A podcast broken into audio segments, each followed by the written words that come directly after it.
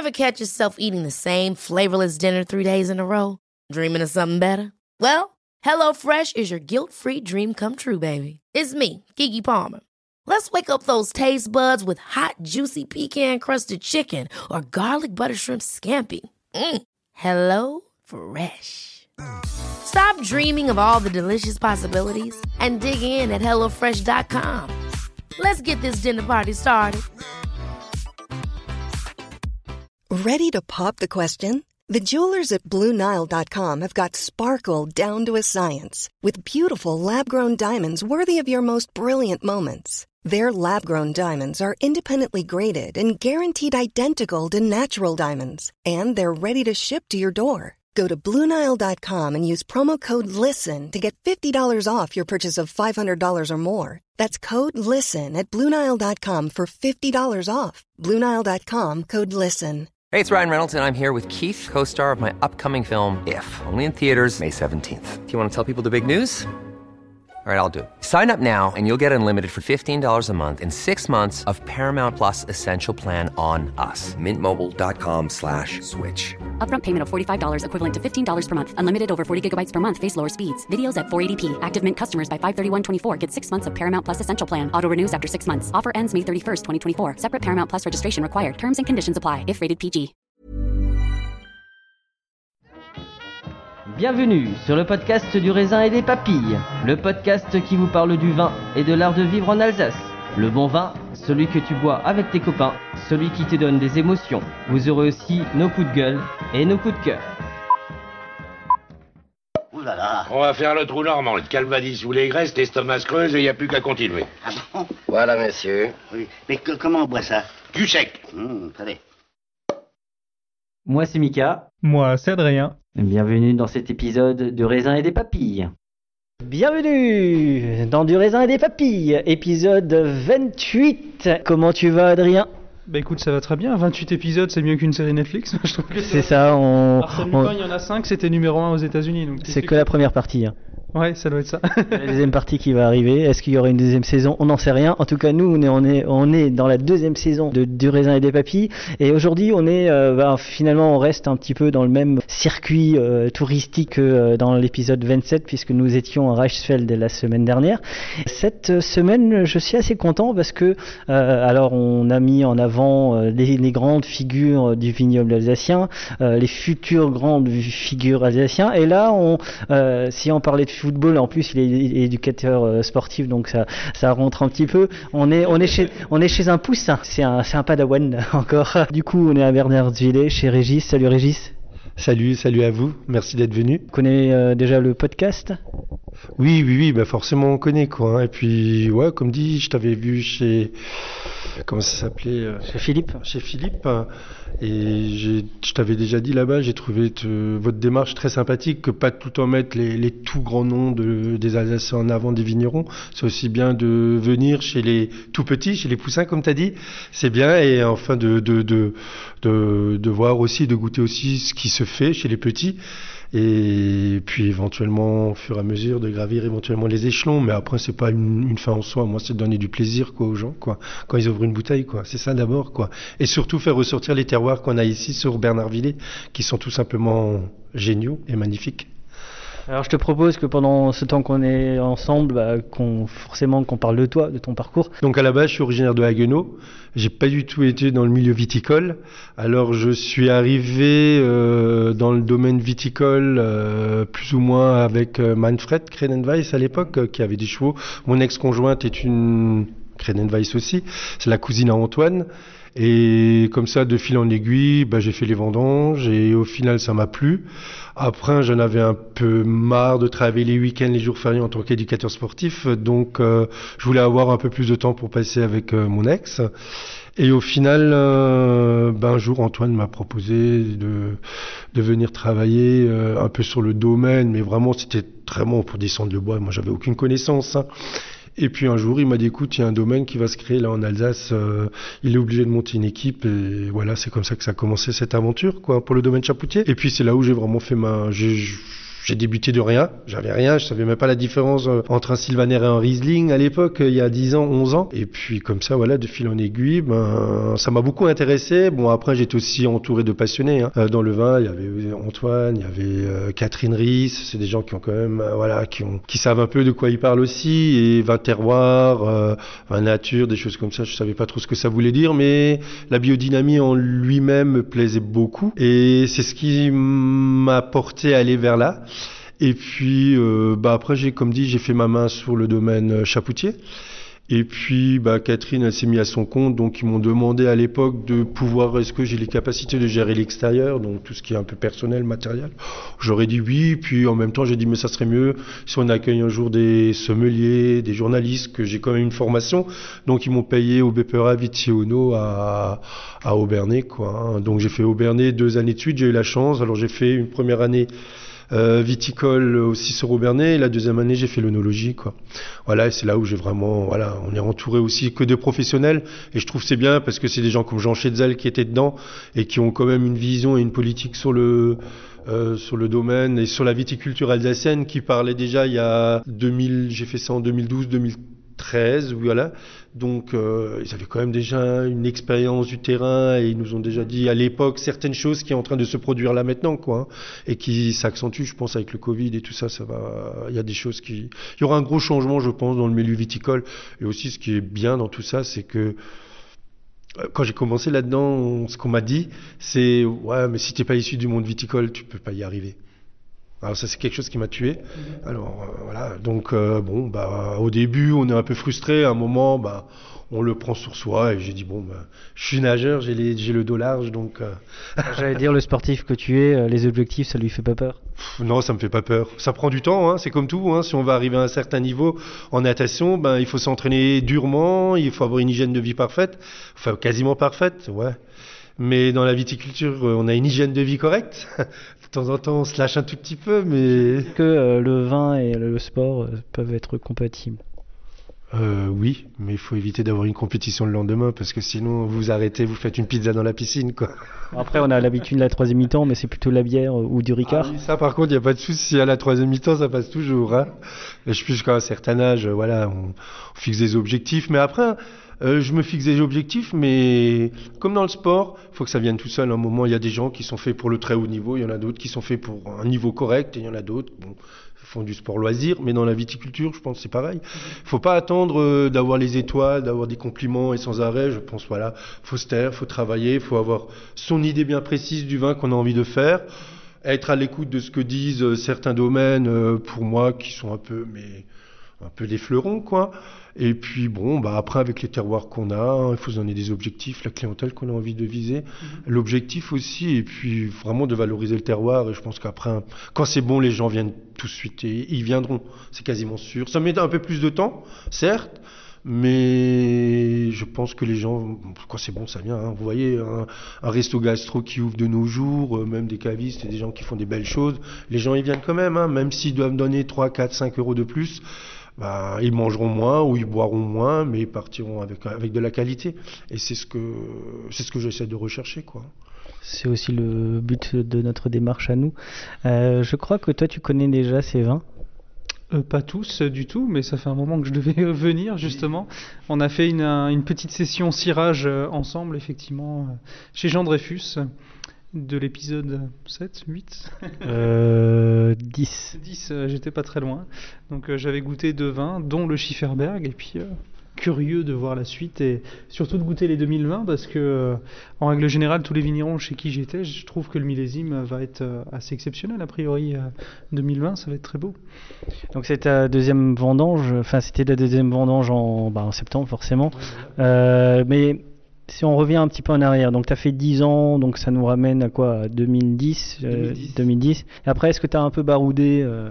Oui, après Chapoutier, j'ai travaillé un peu là dans le secteur pour un peu voir comment, comment ça se faisait aussi chez les autres, pour pas non plus rentrer dans une, dans une coquille. Alors, euh, bon, après c'était un peu compliqué quand même, parce qu'on a ses idées, puis moi j'avais mes idées propres à un moment de comment je voulais faire les raisins, de comment je voulais travailler dans les vignes. Alors c'est pas évident parce que bon, faire changer les mentalités, des fois, c'est un peu compliqué, quoi.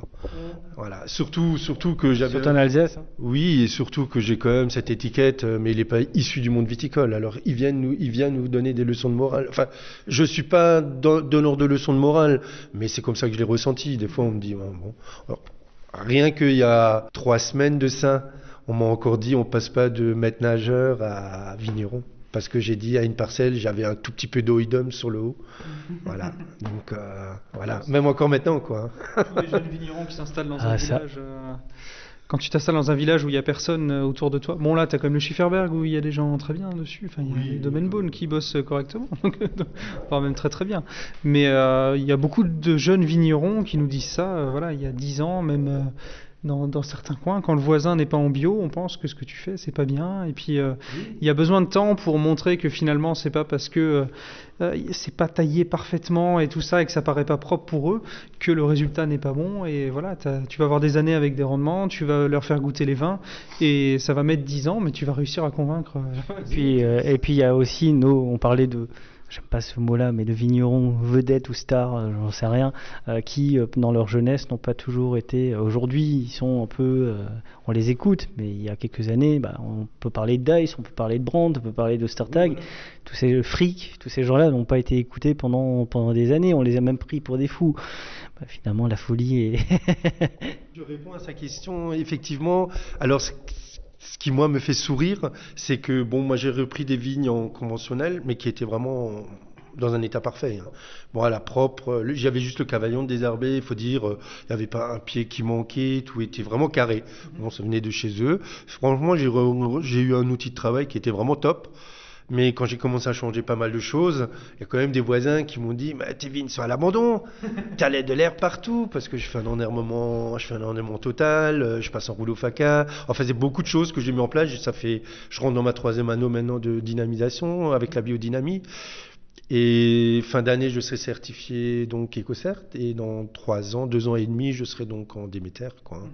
Mais bon, euh, pff, les gens, ils ont encore cette mentalité, si c'est pas propre sous le cavaillon, bah, ça peut pas marcher. Enfin bon, bref, voilà, on, on- on- on revient et on ramène toujours euh, la même chose. Où, oui, mais tu n'es pas, tu es éducateur sportif. Enfin bon, bref, on revient souvent là-dessus. Et bon, à un moment, ça commence à être un peu. Bon, maintenant, je fais plus attention. J'en souris et je pars, quoi. Tu leur fais goûter un petit peu euh, tes vins justement? Est-ce que c'est un argument ou Bah, bah, ce qui est assez rigolo, alors, ce qui était assez rigolo, c'est que jusqu'à présent, on posait jamais de questions. Et maintenant, ils voient que bon, j'ai eu un article en début d'année, euh, en- enfin début d'année, au mois d'octobre, sur moi sur les vins, sur la reconversion. Bah, ils voient quand même que maintenant ça commence à tenir la route, que ce que j'ai mis en place, ben, ça porte ses fruits aussi. Après, moi, je suis pas cocorico quoi, en disant ouais, ça y est, euh, c'est comme tout, il faut essayer de s'améliorer tout en respectant le végétal, quoi. De toute façon, on peut pas aller contre la nature. Faut respecter le végétal et puis les choses se mettent en place au fur et à mesure, quoi. Donc voilà, donc c'est comme dire, euh, je cherche pas, euh, les choses se mettent en place. Après, je, moi, je peux pas leur expliquer plus. Hein, moi, je veux pas envie de. je- comme dit, c'est difficile de convaincre les gens s'ils ont des idées. Ah ouais, mais ce qui est rigolo, c'est que maintenant, il y a quand même pas mal de petites personnes qui me regardaient d'un œil un peu coquin, un peu moqueur. Euh, ils viennent quand même me poser des questions. Et, ah, mais les vins nature, et ci, et ça. Alors moi, je pas encore. Je leur donne des conseils. Moi, je suis pas quelqu'un de fermé, hein, parce que si je peux aider quelqu'un, moi, je suis content. Après, euh, y a, le, mot, la phrase qui court le plus en ce moment, ça, ça commence un peu à m'irriter. C'est que on nous dit, les gens qui font les vins nature, on n'est pas digne d'avoir où c'est Alsace, quoi. Ça, on m'a déjà dit. Bon, moi, je leur ai déjà répondu clairement. Moi, j'ai déjà goûté des grands crus. euh, je peux pas maintenant faire mon chauvin, mais j'ai goûté des grands crus. Ça vaut pas là. C'est loin d'être un grand cru, quoi. hein. Voilà. La manière dont, dont c'est fait, la manière dont. Il y a, il y a- il y a- il y a- pour moi, il y a- il y avait des défauts dans beaucoup de choses. Au niveau de la début des récoltes, il y avait de la, de la verdeur dans les vins, c'était végétal, c'était c'était pas mûr. Pas la Haute Alsace, c'est d'une violence inouïe et le nombre de vins à 2 balles 50 euh, au Leclerc du coin qui mériterait pas la, la OP Alsace par rapport à des vins nature qui sont très maîtrisés. Il y, a- il y en a forcément, il y en a forcément un sur 10 qui, qui est déviant ou quoi, cela on peut les écarter. Mais il y en a 9 sur 10 qui peuvent être euh, magnifiques et, euh, et dire ça en disant que le petit vin à deux balles, euh, ça, ça mérite la OC Alsace parce que tu comprends, il y a l'aromatique qu'on cherche apportée par une levure exogène. Enfin, c'est- juste un exemple. La dernière fois, j'ai j'ai goûté, j'ai fait goûter mon vin, euh, mon, mon Sylvaner Macération 2020 qu'on va faire goûter, qu'on va goûter après. Le mec, il a senti, il a senti, ah, il y a de la réduction, c'est pas bon. Voilà. Il n'a pas cherché midi à 14h, il y a de la réduction. Sur le 2019 qu'on va goûter plus tard, en haut, bah, pareil, il me dit, euh, ah, c'est réduit, non, ça devrait pas être ça, t'as vu la couleur. Chut, décla- enfin, pas déclassé, voilà. Voilà, c'est, c'est- je vais pas dire le mot, mais il était à deux doigts de dire que c'était de la merde, quoi. Voilà pour être un peu trivial quoi. Donc voilà, quand j'entends ça, ouais, ça me Alors moi, leur seule chose que je leur dis, j'ai dit tu sais, tout doucement les nature euh, bah, ils sont sur les plus belles tables, euh, sur, sur- sur les plus beaux restaurants en ce moment. Donc posez-vous les questions aussi. Tu as dit qu'il y a des choses qui allaient changer avec le Covid. Pour toi, qu'est-ce qui va changer dans le monde viticole euh, suite à cette Ah, crise bah, je pense. Mais ouais, je, je, je, je pense qu'il y aura une grande remise en question. Euh, sur notre euh, après je parle un peu général aussi sur notre façon de vivre en général et puis plus particulièrement maintenant qui me touche moi dans mon domaine la viticulture c'est qu'on s'aperçoit quand même que voilà euh, le gros industriel aujourd'hui ben il aura de plus en plus de, mal parce que les gens en fait le, le Covid il revient un peu les gens à mettre un peu sur leurs racines plus sur du local mais des choses saines et bien. C'est comme ça que moi je le vois. Après, ben, il y a beaucoup de gens qui, qui me disent oui, mais à cause du Covid, euh, on, on fait plus rien, on peut plus faire de salon. À un moment, il faut prendre sa caméra, il faut aller voir les cavistes, il faut leur proposer quelque chose de correct. C'est ce que moi j'ai fait. Je suis monté à Paris au mois de décembre. Je connaissais personne hein, à Paris. hein. J'ai pris les, les, les, les, cavistes qui faisaient des natures, mais ils ont tous apprécié, ils ont tous adoré. À un moment, il faut sortir aussi. hein. C'est ça aussi, ce que les gens comprennent pas. En fin de compte, ce qui s'est passé pendant l'âge d'or de l'Alsace, pendant quelques années, ou même pendant des décennies, où bah, il y avait plein de touristes qui venaient, plein de choses comme ça. Bah, tout ça, pour moi, aujourd'hui, c'est quasiment. Je dis pas que c'est fini, mais il y en a de moins en moins. Et puis bon, après, les gens, comme vous, comme moi, comme les, les aînés, bah, aujourd'hui, ils veulent de la qualité. Et si vous faites pas de la qualité, aujourd'hui, pour moi, euh, beaucoup de vignerons, et là, je, rev- je reviens souvent ce que va dire, ce que nous disait Jean Schetzel quand on faisait notre, euh, nos, nos, cours BPOA. Il disait, de toute façon, ceux qui font de la gnognotte, hein, ils vont disparaître. Je pense que je pense qu'il y aura un écrémage euh, naturel comme les animaux. C'est un, peu, c'est un peu dans. Je pense que et puis les gens déjà. Moi, je les ai observés quand je travaillais dans la cave à bière, c'est que les gens qu'est-ce qu'ils font Ils regardent la bouteille. Déjà, la, seule chose qui, la première chose qu'ils regardent, c'est un, le prix, forcément. Deux, les ingrédients. Bon, sur le vin, ils sont pas encore présents. Bah, justement, est-ce que tu, serais d'accord, toi? Est-ce que tu verrais dans mon œil de mettre les ingrédients sur une bouteille de vin? Personnellement, oui. Oui, oui, oui, il faudrait plus être, plus être, plus être transparent dans, dans ce qu'ils mettent dedans, quoi. Voilà, moi, bon, ils peuvent regarder, moi, il n'y a rien dedans. C'est du 100% nature. Je m'en doute un peu. Vu ta réponse. mais, mais oui, oui, oui, moi, je trouve qu'aujourd'hui, aujourd'hui, de toute façon, si on veut euh, persévérer, il faut aussi avoir un peu, euh, voilà, il faut que ce soit une clairvoyance, hein. On peut pas faire comme les tout gros industriels où, des fois, quand vous prenez des paquets, vous savez pas ce qu'il y a dedans et comment c'est fait. Moi, je trouve ça dégueulasse, quoi. Moi, moi, j'achète plus. De toute façon, de plus en plus, euh, je vais chez des petits producteurs, j'achète mes, mes, mes légumes, là, droite à gauche. Je pense que c'est un changement qui a eu lieu en alors un petit nombre. hein. Il y a des gens, moi je les voyais arriver à la cave à bière, je les voyais, ça faisait, euh, ils sont pas du tout à l'aise. Déjà ils voient euh, des bouteilles un peu plus chères, forcément. bah, une bouteille c'est le pack dans certains supermarchés. Mais c'est ça. Mais par contre les gens ont envie, les gens ont une curiosité. Enfin. je suis assez positif. Je pense que le changement, est- c'est maintenant, comme disait l'autre. Par contre, c'est, euh, il viendra de, de nous-mêmes, n'est-ce pas, avec des initiatives comme, comme toi, monsieur? Oui, tout à fait. Qu'est-ce qui- t'a convaincu à travailler comme ça, Euh, Qu'est-ce qui t'a convaincu à la bio, à la biotimie Bah déjà, déjà j'ai eu la chance euh, de voir, euh, enfin quand j'ai travaillé tout au début, quand j'ai, enfin quand Manfred et Antoine m'ont un peu initié à la biodynamie, m'ont expliqué, ils m'ont donné un livre à lire. J'ai- je sais pas, j'ai tout de suite accroché à ça. Et on a eu la chance quand même, euh, quand on a commencé chez Chapoutier, d'avoir pris un domaine qui était en, con- en conversion, enfin qui était encore en désherbage, euh, et on a fait la conversion. Et on a quand même vu le domaine, les vignes, comment elles s'exprimaient de mieux en mieux. Le terroir, il commençait à s'exprimer différemment. Et plus les années avançaient, et plus j'ai vu tout un changement aussi bien au niveau du végétal pardon, au niveau du végétal que tout le reste, quoi, hein, que, que la faune, tout, tout, quoi. Et après, au niveau des, des, vins, là aussi, on commençait à sentir une, différence. Et puis après, il n'y a pas photo. Quand vous allez chez des pionniers, comme maintenant le domaine Credenweiss, bah, quand vous goûtez les vins, il y a quand même une, c'est quand même des vins qui sont élégants. euh, il y a une certaine finesse, il y a une recherche. Et puis voilà, c'est ce qui m'a, c'est un ensemble de choses qui m'a permis et qui m'a emmené déjà en tant que euh, pour déjà passer en, bio, et après en biodynamie. Pour moi, les deux, c'était juste une formalité. Mais après, le petit truc qui m'a un peu fait tilter, c'est quand je me suis retrouvé dans les vignes et je me dis, voilà, maintenant je vais faire du vin parce que j'avais vraiment envie de faire du vin.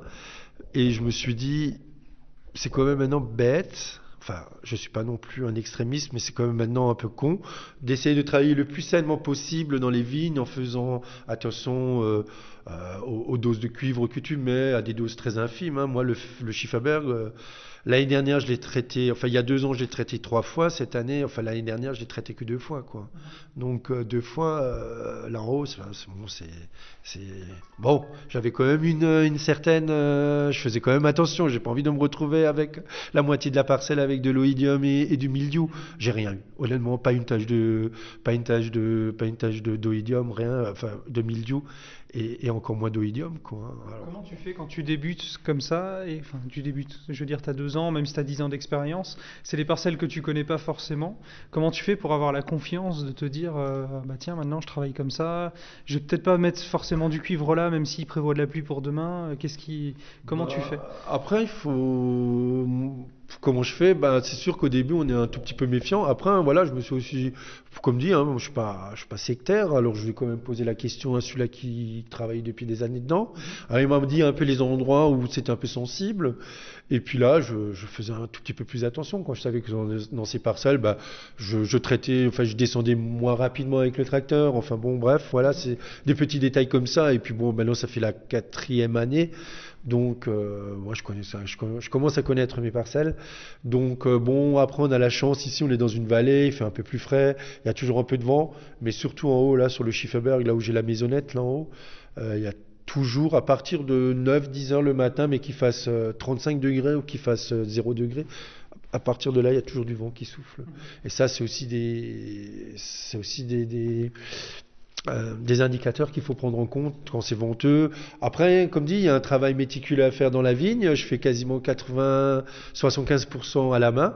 Tout ce qui est travaux en verre, je le fais à la main. Donc, on- j'ai quand même les, le nez, comme on dit, le nez dedans. Et je vois euh, à quel moment ça commence à être critique ou pas.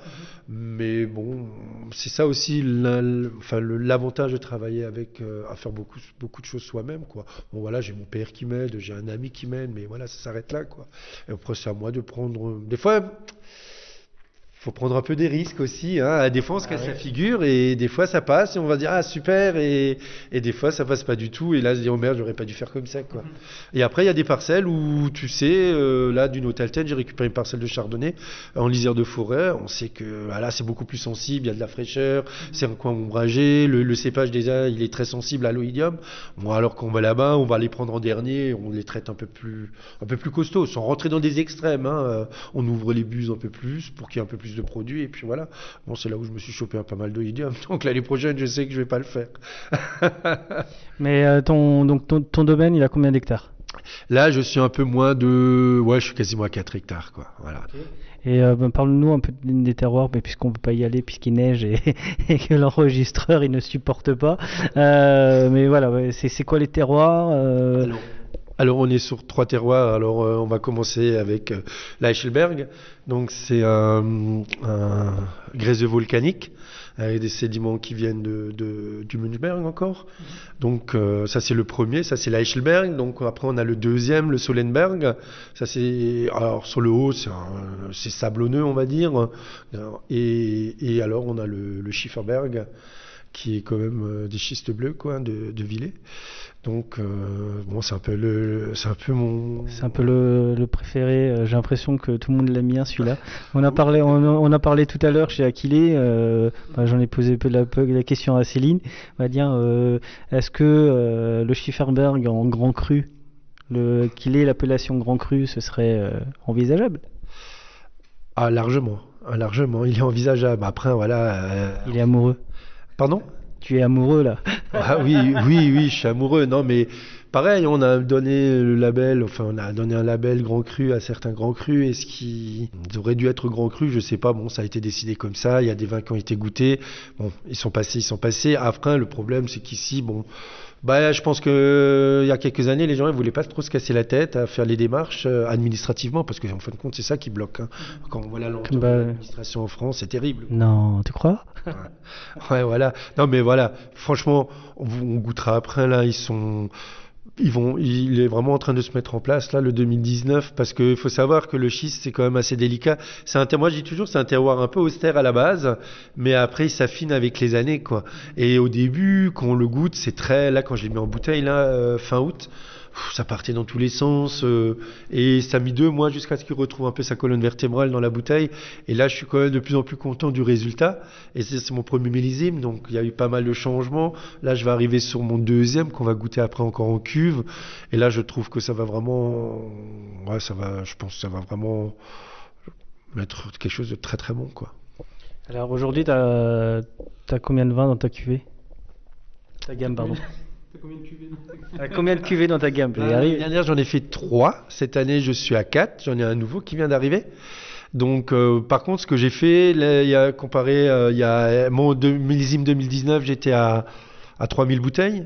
Et là, je suis passé à 9000, quoi. Donc, Ah oui, ça change. j'ai un peu plus, j'ai un peu plus rentré. Bon, c'était un peu l'objectif que tous les millésimes, j'augmente un tout petit peu. Et là, cette année, je pense que je vais même arrêter de vendre un peu de raisin. J'ai encore vendu un tout petit peu de raisin euh, à la Grange de l'Oncle Charles, euh, où ça s'est toujours très bien passé. Et puis, euh, un peu à Yannick Meckert. Bon, euh, qui démarre aussi. Ouais, voilà, il fait un négoce, donc je lui ai aussi un peu vendu. Maintenant, je vais voir ce qu'ils veulent prendre encore. Mais je pense que d'année en année, j'aimerais arrêter de vendre en raisin et de tout faire et de tout vendre en bouteille, quoi. Voilà. Parce que sur 4 hectares, c'est viable du coup? Parce que tu as- c'est vrai que tu as un parcours, on a souvent le préjugé de dire qu'en Alsace, il faut forcément être héritier, parce que le prix des, des hectares est énorme par rapport au prix de vente des bouteilles derrière. Donc euh, toi, tu peux montrer que c'est possible de le faire quand même, de s'installer, ou alors ça a été un concours de circonstances? Est-ce que c'est viable 4 hectares euh, Ben personnellement, bah c'est sûr que tous les débuts ont été très compliqués. hein. Pour le moment, je vendais en raisin. Bon, personnellement, ah, c'était, bah, ils ont pas très bien. Aussi, les deux premières années, ils ont super bien valorisé les, les raisins. Donc, je me faisais un tout petit peu d'argent. Bon, je travaillais encore à côté, hein, en tant que prestataire de service. Alors, j'allais chez les vignerons, euh, je travaillais un tout petit peu. Enfin, ils me donnaient un peu à tailler. Enfin, bon, bref, j'arrivais un peu à. Mais c'est vrai que bon, c'est pour ça que je garde quand même encore la vente de raisins pour pouvoir payer les factures, les grosses factures et tout ça. Donc ça, ça me permet. Après, bah bon, comme j'aime moi j'aime bien un peu le risque aussi, hein, donc. euh, je dis j'essaye, hein, vaut mieux vivre avec des regrets qu'avec des remords, quoi. hein. donc euh, je me suis lancé, mais je pense que c'est jouable. Après, il faut trouver les bonnes personnes, forcément, quoi, hein, qui sont aussi, comme là, Madame Petit, qui est quand même euh, super géniale avec moi. Il me demande pas non plus d'un prix exorbitant, euh, voilà, quoi. Donc, je fais. Il y en a beaucoup qui sont dans l'apparence. Moi, je suis plutôt dans ce qui va me faire vivre d'ici quelques temps. Et tout doucement, ça commence parce que là, j'ai commencé à vendre quand même pas mal, fin d'année, début d'année. Enfin, là, c'est un peu plus calme.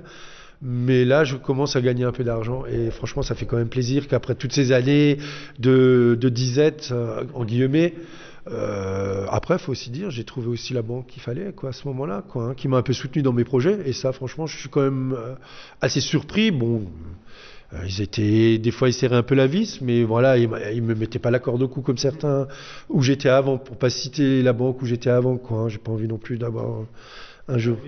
Voilà, voilà. Voilà, voilà. donc j'ai changé aussi pas mal de choses hein, pour revenir. euh, bah ouais, euh, la première banque m'a pas suivi du tout. euh, chaque fois, je devais me mettre à genoux. Oui, je devais me mettre à genoux. J'ai dit non, stop, quoi. hein. Et puis là, je suis allé voir une autre banque euh, par l'intermédiaire d'un ami euh, qui était paysagiste, qui avait une entreprise. Et il m'a dit, oh, moi j'ai connu ça. Bah là et là, tu dis que tu viens de ma part, et c'est comme ça que ça a commencé. Ils m'ont soutenu pour le moment, ils soutiennent toujours. Mais bon, après, je fais pas non plus des folies, quoi. hein. Euh, C'est sûr que sur les 4 hectares, j'ai quand même trois et demi en fermage, quoi, hein, pour le moment, quoi. C'est pas mal. Et c'est quoi ta clientèle? Bah pour le moment, je suis que sur des Professionnel, voilà. Professionnel, euh, comme dit, j'ai un premier. Forcément, t'as pas fait beaucoup de salons avec euh, l'année qu'on a connue. Non, non, non. Après là, j'ai, comme dit, j'ai, ouais, professionnel. J'ai pas beaucoup de cavistes sur Paris. J'espère maintenant un peu plus dans du local. C'est ce que je vais essayer de faire cette année. Et, et aussi un restaurant tout quoi, un étoilé. Donc c'est un peu mon étoile aussi. Mais bon, voilà, comme dit. Non, mais c'est une fierté que tu peux avoir. Enfin, euh, être dans un étoilé, voilà, c'est pas tout le monde n'y est pas. Ça c'est bien. Et puis euh, être dans un étoilé au bout de deux, deux vendanges, c'est pas mal quand même. Oh, Oui, oui, je peux être assez fier de moi. Et puis, euh, quand ils sont venus, ben, ils ont goûté, ils ont vachement apprécié. Bon, ils sont pareils, hein, ils ont trouvé qu'il y avait une, belle trame dans les vins, une belle, belle finition.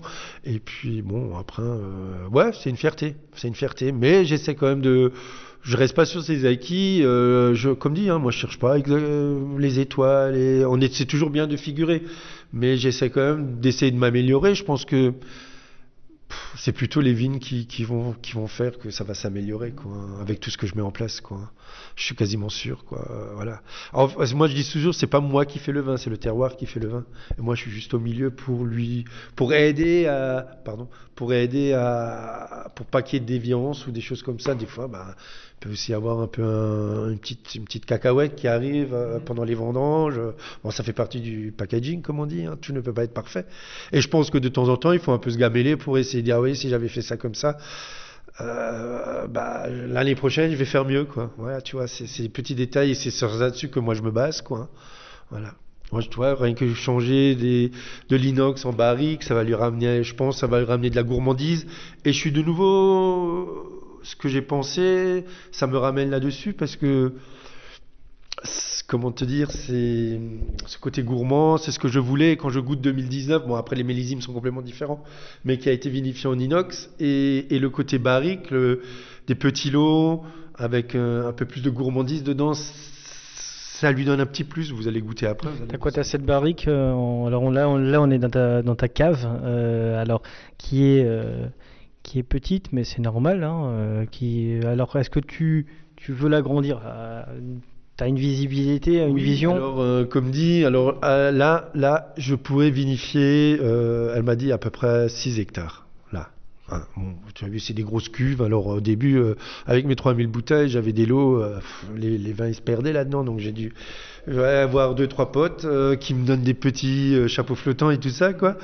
Mais en fin de compte, mon, mon but c'est de faire un côté que inox. Là, les deux, celle-là, vont aller de l'autre côté. Et ça, ça va disparaître. Là, le bloc de béton. Et là, je voudrais travailler que en barrique et en demi-muit. Et peut-être d'ici trois ans, ramener une amphore, quoi. Mais en petit volume, quoi. Pour d'abord, moi, je suis toujours dans, dans la prudence. Oui, bien sûr.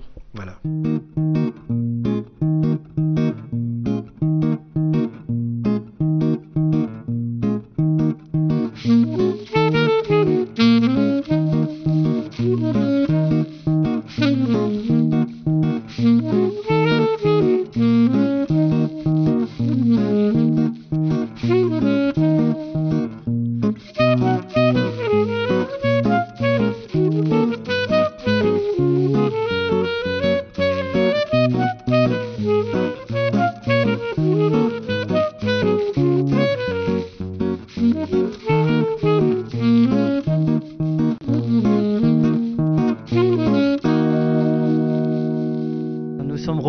Ah, on a entendu le.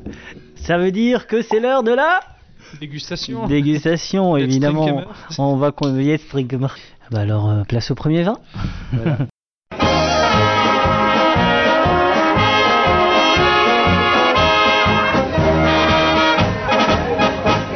Gehen time, les bateaux, time. Donc, on est sur mon Sylvaner euh, macération côté face. Ouais, Donc, c'est millésime 2019. d'accord. Euh, J'ai à peu près 600 bouteilles, donc qui vient du terroir euh, Ok. Voilà, qui est à l'entrée. Donc je répète, c'est glaise volcanique. Parfait. Goûtons, goûtons, goûtons. Oh, la robe déjà me plaît bien. Le, la robe, elle a- la robe pour le décrire un petit peu, on est, on est sur euh, une couleur un peu or, euh, un jaune euh, expressif. Euh, mais vraiment, vraiment, on est vraiment sur de, sur de l'or. Alors, euh, est-ce que dans le nez, on va retrouver cet or? Ça sent quoi alors, euh, Michael? Éclaire-nous. Ah, tu sais, l'argent d'un peu d'odeur, l'or non plus. Alors, il est l'or, monseigneur. On est comme sur une réduction, hein, ça je te... Alors, il est un peu réduit, forcément, les vins nature. Alors, on Mais vous- pas complètement Il euh, pas œuf complè- pourri comme Non. euh, tu, tu sens qu'il est réduit, mais tu sens qu'en trois tours de verre, ça peut être. euh, Ben, ce qui est bien, c'est là on va le déguster, on va continuer ma, ma, ma grande, mes grandes cuvées. Hein. On a encore beaucoup à déguster après. Hein. Vous voyez bien. Mais euh, c'est bien de, le le regoûter complètement à la fin. Alors, euh, on vous le répétera jamais assez, un vin nature pour le boire euh, avec passion et plaisir, carafez-le avant. Oui, le vin blanc se carafe également.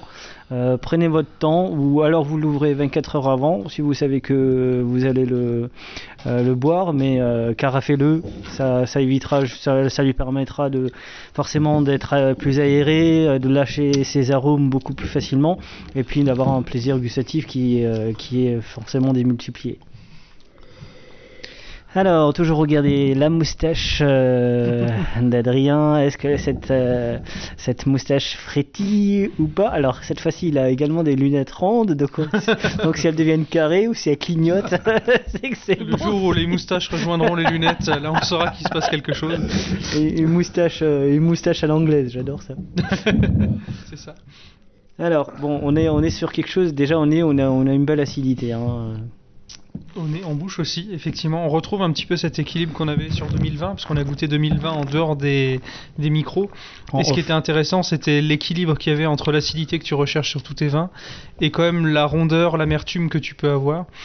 Euh, là, il y a moins cette rondeur, du coup, sur 2019, mais tu n'avais pas de barrique, du coup? Non. Et il y a un peu plus d'amertume. Est-ce que tu as fait une macération un peu plus longue? Moi, j'ai l'impression d'avoir ce côté amer en fin de bouche qui est pas forcément désagréable et pas forcément trop présent, mais qui est beaucoup plus présent que sur euh, 2020.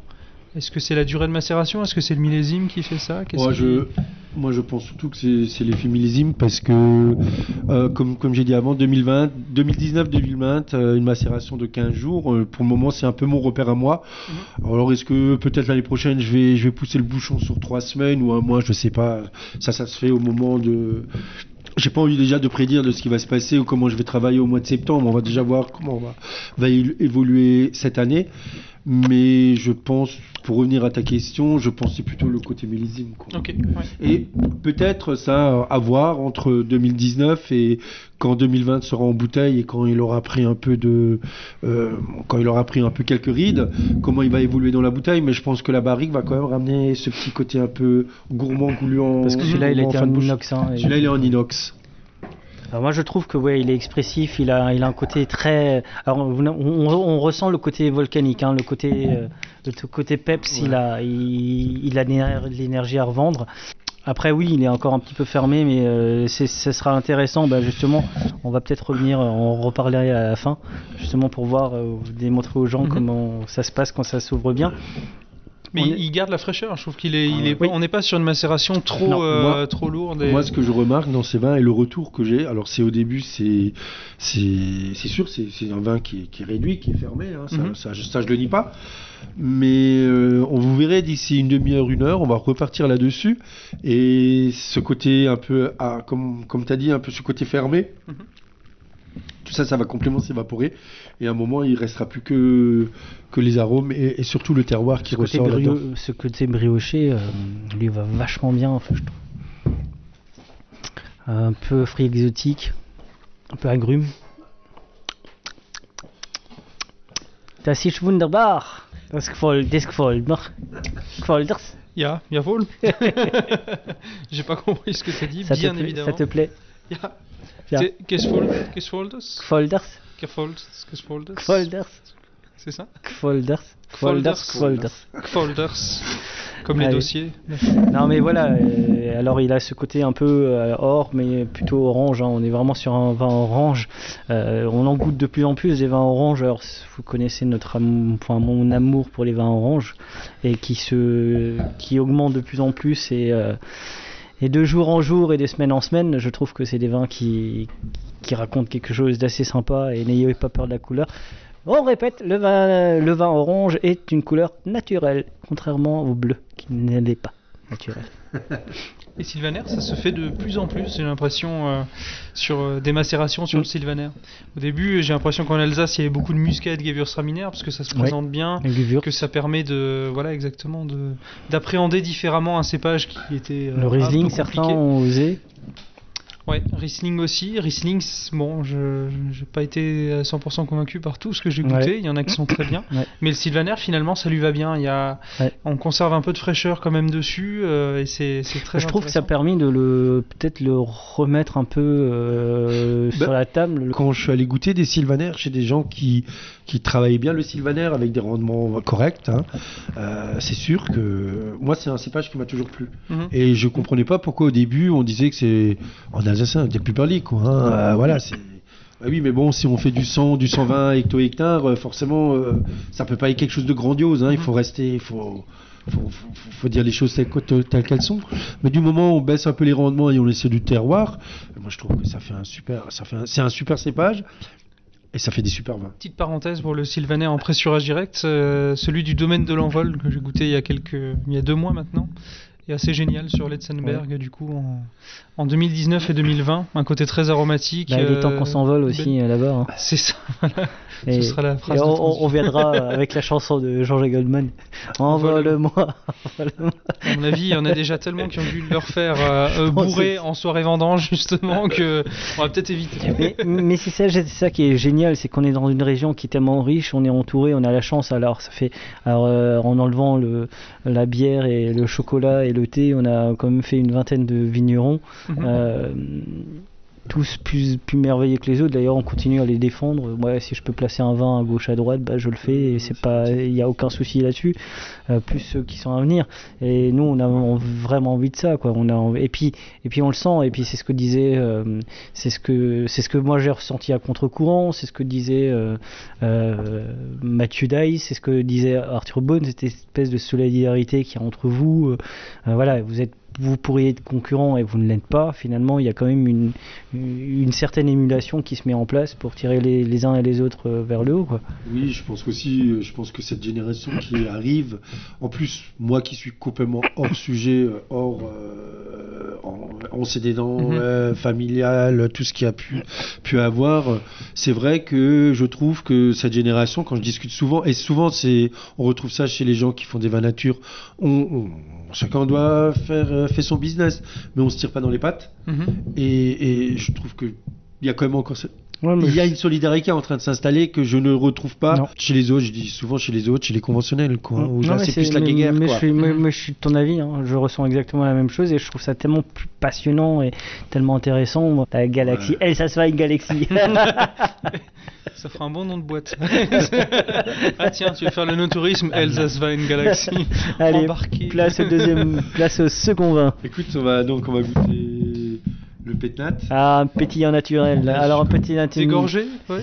Non, pas Non. encore. Pas encore. Ah là. Ah. Ouf. J'ai eu peur. Je m'attendais aussi à ce que ça.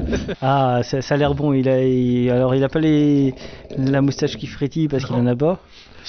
Non. Mais, mais il, a, il, il a la barbe qui repousse. Des petites bouclettes dans les cheveux. alors, on est sur un pétillant naturel qui, en termes de couleur, on est sur quelque chose un peu rosé, un peu, euh, un peu rose. euh. Il y a déjà, au niveau de la couleur, je pense qu'il y a un petit peu de pinot noir et du blanc. Ça va, je me- Oui, oui, Pinot Voilà. Noir, oui. Alors, euh, Ah, du blanc aussi, forcément. oui, oui, Ah oui, il y a deux, il y a deux cépages. Alors, euh, Euh, et du il y pinot en a un que noir. vous allez trouver facilement, ça c'est sûr. Bon, le Pinot Noir, ça, ça a été trouvé. Je mettrais quand même du Riesling. Ah non, ah pas sûr. J'avais le côté un peu citron vert qu'il y avait sur tes autres Attends, cuvées. attends, attends, attends. Donc euh, je partais sur le Riesling. Et en bouche, je l'ai peut-être pas forcément. Je te laisse. En Alors, tout cas, en tout cas, j'aime bien. Déjà, c'est un bon. J'aime beaucoup même. Donc il y a deux ou trois cépages? Y a- Donc il y a Pinot Noir, Riesling et et et. Et Pinot Blanc. Non, en fin de bouche, là, il y a un truc qui arrive là. Ouais, justement. Bourgogne. Ah, il y a du Chardonnay. Chardonnay. Bah oui. Ah oui, le chardonnay en fin de bouche, là, il est. ça c'est bon. Ça j'aime bien. Je trouve que ça ramène vraiment une belle tension. Le Riesling, l'acidité, Mhm. le Chardonnay qui adoucit un peu, et le Pinot Noir qui ramène un peu une rondeur, quoi. Donc c'est quelque chose que c'est un nouveau vin, hein, c'est un vin qui Ça, ça, il va être mis en vente, euh, je pense au mois de mars, avril, quand les vins sont faits. Alors moi j'ai cette spécificité, je veux, comme dit, J'aime pas travailler, j'aime pas brusquer les choses, donc il prendra le temps. Mhm. Mais je pense que là, les sucres, euh, là, je suis sec. Quand je l'ai mis en bouteille, enfin, je l'ai mis à 1000, à une densité de 1002. Mais euh, ça allait très très vite et là je pense qu'on est pas loin d'être sec quoi. Ça, ça c'est pareil, c'est encore une fin main. où Moi j'aime bien, enfin j'aime bien, euh, moi j'aime bien une belle acidité Ouais. pour amener de la fraîcheur Mhm. et il faut quand même que ça soit tendu, tu vois. Alors au début j'étais un peu peur, j'avais un peu peur pour le Riesling parce qu'il était, il était quand même comparé à tous les autres cépages, c'est celui-là qui était le moins, le moins en densité, enfin en degrés, c'était celui-là qui était le moins élevé Mhm. comparé aux autres. Et au final, je lui trouve que ça lui ramène cette, cette tension en fin de bouche qui est assez agréable. C'est génial, t'as le citron vert en attaque, mais qui reste pas sur la fin de bouche. Voilà. De temps en temps, t'as une acidité un peu verte qui, magnifique. qui pourrait rester derrière. Moi, je trouve ça génial aussi. Et mars-avril, c'est exactement ce que t'as envie d'ouvrir quand il commence à, Ouais. à faire chaud. Ouais, ça c'est. Je pense que là, là, il- je pense que ouais, je vais encore un peu le laisser là sur latte. Mhm, Après, je vais le mettre en pointe, je pense euh, fin février, mhm. et pour le dégorger euh, fin, fin, ouais, fin, fin mars. Après, je le laisse encore un peu faire. bien que tu trouves un- une idée de croque-monsieur pour aller avec ça. Voilà. Bon, en tout cas, ça, je vais t'en prendre pour l'été, c'est certain. C'est gentil. ça, c'est certain. Ouais, c'est super bon. Et on est où là, du coup? Les parcelles sont où euh? Alors, il y a de la Eichelberg, Ok. mon Riesling à Eichelberg, le Chardonnay qui vient du côté de Notaten, juste à côté du Grand Cru, le Münchberg, Ouais. mais qui est pas revendiqué en Grand Cru. Mhm.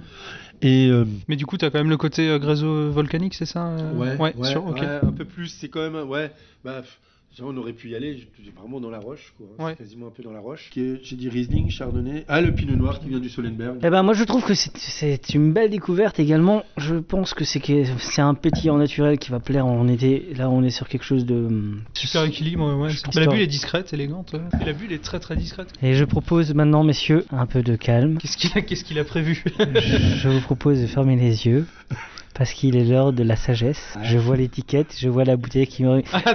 Messieurs, messieurs, messieurs. J'ai cru Ah. que tu voulais faire une séquence méditation. un, peu, un peu de zen attitude, mais ce serait une idée, ce serait une idée. Qu'est-ce que la sagesse dans le vin? Est-ce que la sagesse dans le vin euh, existe? Oui, oui, oui, oui, oui. Elle se gagne avec le temps? Je pense que ça se gagne Parce avec que j'ai vu des vignerons à 66 ans, ils sont toujours pas sages Ah, bah, bon. Place au troisième vin. Donc là, je suis un peu sur mon haut de gamme. Je suis un peu sur mon haut de gamme. C'est donc euh, Riesling Schifferberg, Sagesse. Donc les vignes, elles ont à peu près une trentaine d'années. Donc on est exposé plein sud. Donc là, je fais tout à la main, sauf, sauf euh, sort- les traitements et sortir les vendanges, quoi. D'accord. Donc euh, c'est dommage parce que c'est des fortes pentes. À certains endroits, c'est des très fortes pentes. Donc je fais quand même des, je fais ma biodynamie avec le dos. Donc je monte et je descends. Donc euh, le, est-ce que le prix justifie pour un privé Je dirais que oui. Et voilà, moi j'ai pas envie non plus de sous-évaluer. j'ai pas envie de sous-évaluer mon travail, quoi. hein. Donc c'est pour ça que je suis quand même sur une tranche correcte. Et après, s'il veut passer aussi en premier cru, le dossier il est bien parti. Il faut quand même qu'on garde une certaine euh, cohérence dans les prix. Tu peux Bien pas sûr. demander un premier cru à, à 8 euros, ça serait pas cohérent en privé. Hein, parce que si c'est pour faire un premier cru avec un grand cru où les vins se retrouvent de nouveau à 8-9 euros euh, chez, un par- chez un particulier, ça peut pas, ça peut pas. Il faut qu'on sorte de cette idéologie aussi que les vins d'Alsace, on peut pas les vendre plus cher qu'un certain prix, quoi. Mhm. Bon, on va l'ouvrir, hein, ça sert à rien de dire qu'il est beau, qu'il est beau et magnifique. Bah, goûtons, goûtons, goûtons. T'es beau celui-là. Sagesse 2019, à peu près 700, ouais, 700 bouteilles et j'ai une cinquantaine de Magnum. Alors tu vois, c'est non filtré. Je travaille en gravité chaque fois, hein, donc c'est non filtré. Ça a été élevé en cuvinox euh, de, de, de, de septembre euh, 18 à août Ok. de l'année dernière. Mhm. Et je l'ai mis bah, après la première canicule, enfin après la canicule quoi qu'on a eu au mois d'août, je l'ai mis en bouteille. Alors il s'est très bien tenu. Par contre, il était quand je l'ai mis en bouteille, après il était complètement déséquilibré, il était parti dans tous les sens. Je comprenais rien à ce vin, je me suis dit pourquoi maintenant tu me fais ça quoi? Mhm. Et après bon, c'est ce que j'ai dit aussi avant, avant en cave, je me rends compte que les vins, comme moi je l'ai fait, il leur faut à peu près deux mois pour qu'ils arrivent de nouveau à avoir leur colonne vertébrale. quoi. Mhm.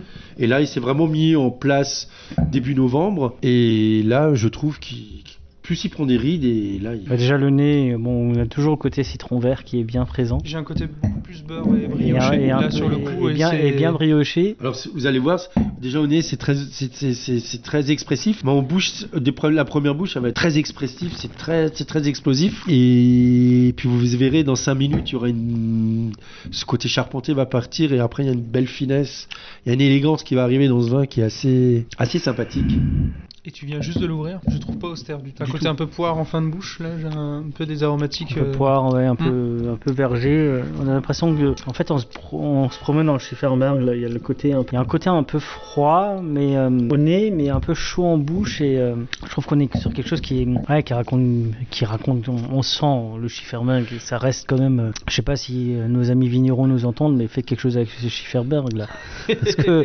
Parce que je suis désolé, non mais on, en a goûté, on a goûté plusieurs. Franchement, il est temps. le- je pense qu'un 52e Grand Cru serait pas non plus une insulte pour l'Alsace, quoi. Non, non, pas du tout. Et je pense que Mais déjà, on va le faire passer en premier cru, c'est déjà pas mal. Vous êtes allé goûter plusieurs domaines, vous avez goûté plusieurs, plusieurs schistes différents. Il y a quand même quelque chose qui est particulier dans ce vin, Mhm. qui sort du lot. Mm. On peut dire ce qu'on veut. Et c'est un vin qui est vivant, qui est agréable, il y a une belle salinité, il y a une belle longue. Il y a, il y a- il y a tout, tout qui est plaisant. Les quelques sommeliers qui l'ont goûté, bah, ils, sont tous, ils ont tous vachement apprécié. C'est des sommeliers, c'est pas non plus des, des, des, des- des- des sommeliers de, de, de pacotille, quoi. Mais, mais on garde ta même trame euh, sur l'acidité, sur la fraîcheur, quelque chose de, de très vertical en fait qu'on retrouve sur tous tes vins. Donc Oui. on, on le garde quand même là-dedans avec quand même un peu plus. Par contre, je, je l'aurais, je l'aurais pas appelé sagesse, moi, parce que je le trouve pas si sage que ça, en fait.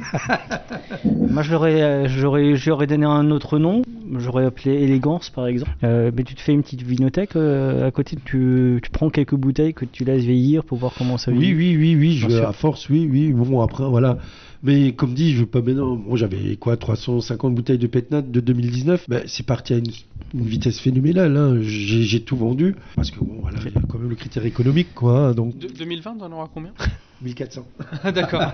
Moi, je pense que j'ai hâte de voir euh, comment évolue ton, ton domaine. Forcément, hein, c'est un peu le but. Hein, c'est Bah, je pense qu'il va évoluer dans le bon sens. Enfin, du moins, je mets tout, tout, de, tout, tout de mon côté, toutes les chances de mon côté. Voilà, comme dit, euh, comme j'ai dit avant, pour le moment, je fais uniquement les pros, mais les pros vont vraiment forcément me ramener des particuliers. Mhm. Qui dit particulier aussi dit faire de l'export, mais pour de l'export, il faut du volume. C'est pour ça que j'aimerais aussi garder plus pour moi, parce que on peut pas que viser sur le régional ou, ou le national. Je pense qu'il y a un moment, il faut pouvoir euh, euh, vendre un peu partout, quoi. Mhm. Justement, Il y a- il y a une trame différente quand même chez toi. Je trouve ça assez intéressant.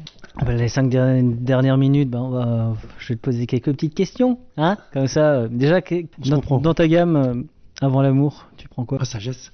Parce qu'on est Sagesse. déjà à boire, donc les deux se lâchent après. Et après l'amour, tu fais côté face? Ouais, je, je cherche un peu de Petnat, fraîcheur. Fond, bah oui, Pour relancer peu là-dessus. pour relancer la, la- la deuxième partie. Ok, avec une, chou- avec une, euh, si tu devais mettre un vin avec une choucroute, tu mettrais quoi? Ouais, je partirais comme beaucoup, beaucoup de gens font le Riesling, parce que ça se, ça se porte bien. Après, j'ai pas, c'est dommage qu'on n'a pas pu, enfin, Clandestino. Mais Clandestino aurait bien passé. Bon, pff, après, moi, je suis pas très difficile. Moi, je peux boire tout, surtout et n'importe quoi. hein. Quels seront les deux, trois derniers vins euh, hors, hors ce que tu fais qui t'ont vraiment donné une émotion Si tu avais envie de mettre un vigneron en Alors, j'ai goûté, j'ai goûté. Alors, il y a vraiment quelque chose qui m'a, en rouge, qui m'a vraiment subjugué. C'est le KB de chez Antoine. Qui Kirchberg. Antoine Ah d'accord, ok, oui. Ça, c'était vraiment, c'était vraiment top. Mhm. Après, il a un Stirkopf aussi qui est pas mal. Mhm. Le deuxième vigneron qui m'a subjugué en Alsace, où j'ai trouvé ça, ça top, avec le vignoble du rêveur, j'ai goûté un Pinot Gris chez lui, j'ai trouvé ça. Franchement, j'ai trouvé ça vraiment top, quoi. Ça envoie du, du, du, du voilà, ça c'est vraiment deux vins qui m'ont qui m'ont marqué l'esprit en 2019. D'ailleurs, je l'avais croisé à la grange de l'oncle Charles quand il faisait ses soirées euh, là, dans les vignes, hein, enfin dans, dans les prés. Et je, je- on- il était à côté de moi, je l'ai vraiment félicité parce que j'ai trouvé ça vraiment top, quoi. Voilà. Et après en troisième, euh, comme ça de prime abord. Euh, Ça peut être un pays, ça peut être autre chose. Hein. Si t'as Bah- mettre un pays en avant, on a le droit. Ouais, j'allais dire Silex, quoi, mais bon, on est dans du haut de gamme. parce que- Si tu devais qualifier ton domaine en trois mots, c'est- Petit. il, y a, il y a du poten- il y a du potentiel derrière et euh, chaleureux. petit potentiel chaleureux. T'es où dans 5 ans? À Bernardvillers, avec euh, peut-être un hectare et demi, deux hectares en plus, avec C'est quoi le dernier livre, dernière série, film euh, ou disque que t'as écouté où tu t'es dit j'ouvrirai ou j'ai ouvert une bouteille de vin ah j'adore. pensais Alors moi j'ai bon j'ai j'ai les faibles. pour- Adrien, il a parlé de Lupin, je crois que Adrien a adoré Lupin. J'ai bien aimé, oui. Ouais. Pour une série française. adoré, peut-être pas forcément. Bon, après mais, pour une euh, série française, euh, il y a des séries françaises qui sont très bien. Je pense à Engrenage, par exemple, que Ah j'ai oui, beaucoup aimé. oui. mais, euh, Ouais. Alors euh, en musique, alors je suis assez fan des Doors. J'adore les Doors, tu vois. Ok. Ah Pétnat, euh, un Sylvain Massena, j'ouvrirais bien les Doors dessus. Après, euh, sur quelque chose d'un d'un peu plus gai, d'un peu plus speed, parce qu'on a envie que ça monte un peu dans les tours, je mettrais un peu plus de la musique qui bouge, tu vois. Un peu, un peu. Moi, j'adore aussi là tout ce qui est techno, euh, la trance et tout ça, tu vois. Donc, je mettrais un peu sagesse dessus, mais un truc tout, tout, tout, tout cool, pas un truc hard là, voilà. Boards of Canada, par Ouais, voilà. voilà, un peu, là-dessus. Et puis après, euh, sur mon pétnat, euh, oh, j'aime bien Clandestino, quoi. J'aime bien, après, j'aime bien Manu Chao, quoi. J'aime bien un peu les musiques qui font bouger, quoi. Dernière question, bah, t'as une flamme cuche, euh, t'as un vin là Ah, avec une terre flambée, euh, donc euh, comme de l'acidité. Oh, moi, je verrais bien un peu le, le, le côté Côté face. face, le Sylvaner macération. Mmh, à tester. Régis, je voulais te remercier pour ton accueil. Est-ce que cette aventure, euh, cette- ces petites deux heures euh, dans ce monde un peu covidien euh, t'ont plu? Super, top. Franchement, vous êtes cool. Vous avez une belle. En fin de compte, vous êtes en train de véhiculer une belle image d'Eva Nature. Vous nous faites découvrir aussi. Parce que c'est pas toujours évident de se faire la place avec euh, certains pionniers et des monstres de la viticulture en Alsace. Donc c'est bien aussi de nous mettre en avant, de pouvoir faire découvrir nos vins. Surtout que Bernardvillers, il n'y a qu'une route pour venir, donc euh, on est vite enneigé, on est vite oublié. Mais on fera que les choses changent avec nos vins qui sont quand même assez. Merci Adrien.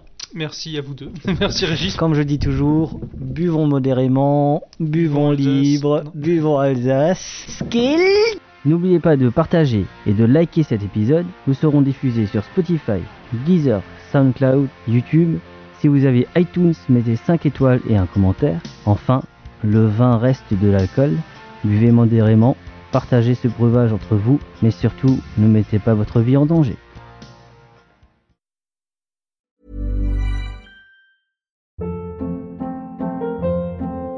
Hold up. What was that? Boring. No flavor. That was as bad as those leftovers you ate all week. Kiki Palmer here, and it's time to say hello to something fresh and guilt-free. Hello Fresh. Jazz up dinner with pecan-crusted chicken or garlic butter shrimp scampi. Now that's music to my mouth. Hello Fresh. Let's get this dinner party started. Discover all the delicious possibilities at hellofresh.com.